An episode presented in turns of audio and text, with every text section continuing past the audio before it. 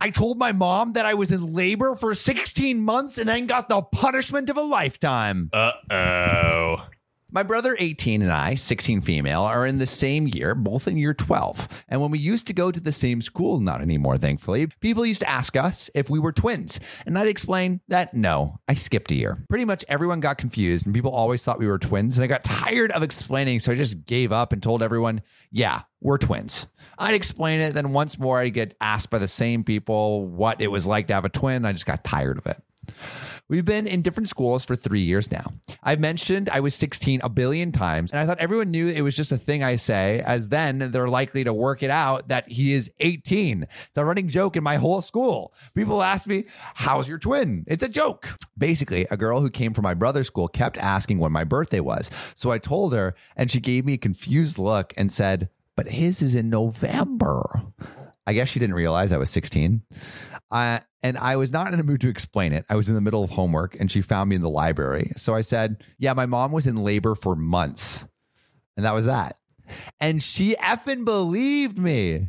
She's sitting there with just a baby just freaking dangling out of there, you know? Her mom ended up calling my mom because the whole school was making fun of her for believing my mother was in labor for months. And her mom started complaining to my mother, who got mad at me for not explaining the joke to her. My brother thinks it's Evan hilarious. He laughed about it for absolute ages and told her whole family and his whole school. Uh, how this school must be pretty small to like tell everyone in the school all these Seriously. jokes. Yeah. In my defense, who the F would believe that? Ridiculous. Tell him. We'll be right back after the break. So Sam and I recently converted this podcast to Anchor, and it was so easy. I mean, Sam, I wish all conversions were this easy, even spiritual ones. So, John, I actually called up the Church of Scientology and asked, "How can I convert?" Scientology Information Center, how can I help you? Hello. Um, I saw one of your pamphlets, and I was wondering if I could get more information um, about like, like doing some kind of like converting or joining the group. Okay. Have you checked out our website? Yes, I have, and I was wondering like how how easy is it to like attend one of these events? I mean, at this point, um, you should read a book or something like that so you can find out what it is. That sounds like a little difficult. I wish it was like kind of easier, like converting to Anchor. It's free and you can use it from your phone or computer, and it's the easiest way to make a podcast. Yeah. Um, do you have a lot of time to waste?